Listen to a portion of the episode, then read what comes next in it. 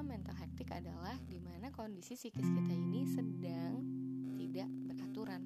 Dalam artian terlalu banyak difikirkan, terlalu banyak perasaan yang dirasain, terlalu banyak emosi yang tertahan, dan segala jenis yang ada di kepala. Bisa menyebabkan overthinking, bisa menyebabkan self-blaming, bisa menyebabkan self-doubt, dan lain sebagainya. Jadi ternyata ketika kita melakukan hal-hal yang multitasking, itu sebenarnya sangat tidak disarankan. Better kalau kita mengerjakan satu persatu secara bergantian atau dituntaskan satu persatu. Karena ketika kita mendapatkan perintah terlalu berlebih, akhirnya kita jadi gak mindful, alias kita jadi gak fokus. Ketika sudah tidak fokus, ada beberapa dampak yang terjadi. First, kita akan jadi kehilangan kendali atas diri kita. Yang kedua, ya udah pasti deh yang namanya overthinking tuh muncul.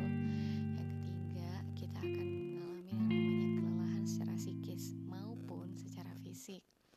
So, kalau teman-teman lagi ngerasain mental hektik, lagi ngerasain terlalu banyak sekali aktivitas dan mental kita akhirnya malah jadi terlalu ruwet, ada baiknya sejenak ambil nafas, tuliskan satu persatu mana yang perlu kamu selesaikan dalam jangka waktu dekat.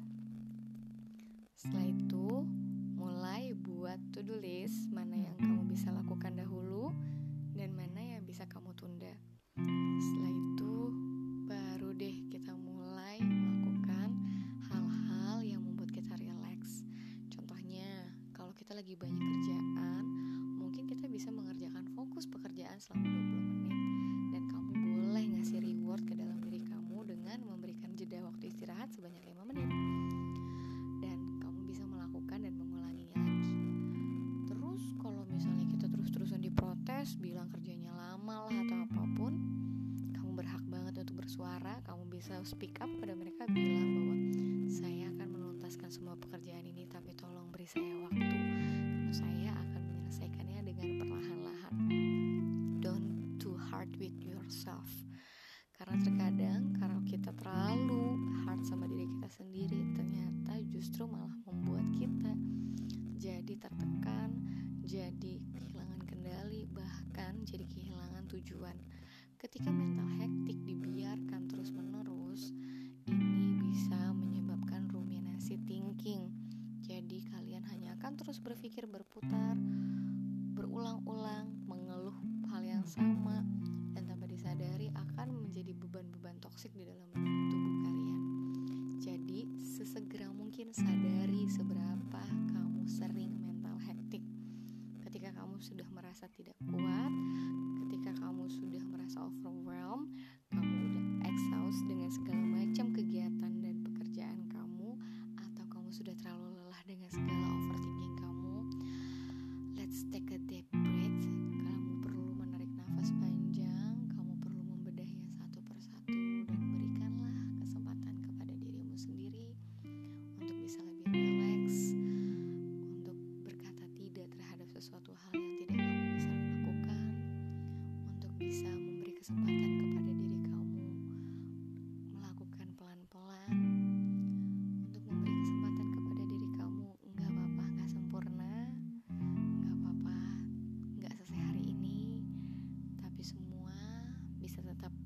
Selesaikan dengan tuntas. Jadi buat teman-teman yang udah memiliki gejala-gejala mental hektik seperti yang tadi aku sebutin, coba untuk mulai menyadari nafas kalian, menyadari apa yang kalian pikirkan, menyadari apa yang kalian lakukan, supaya kalian tidak terus-terusan overstimulate oleh orang-orang sekitar.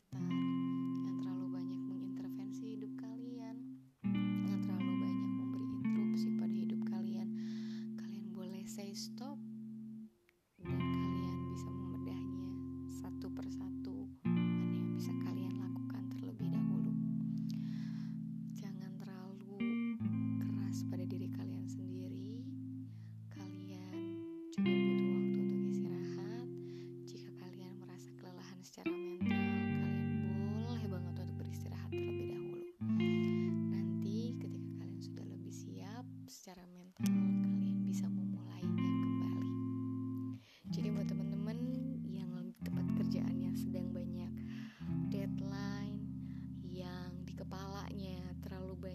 terfikirkan, yang di hatinya terlalu banyak yang dirasa, atau di emosinya yang tidak pernah berani dikeluarkan.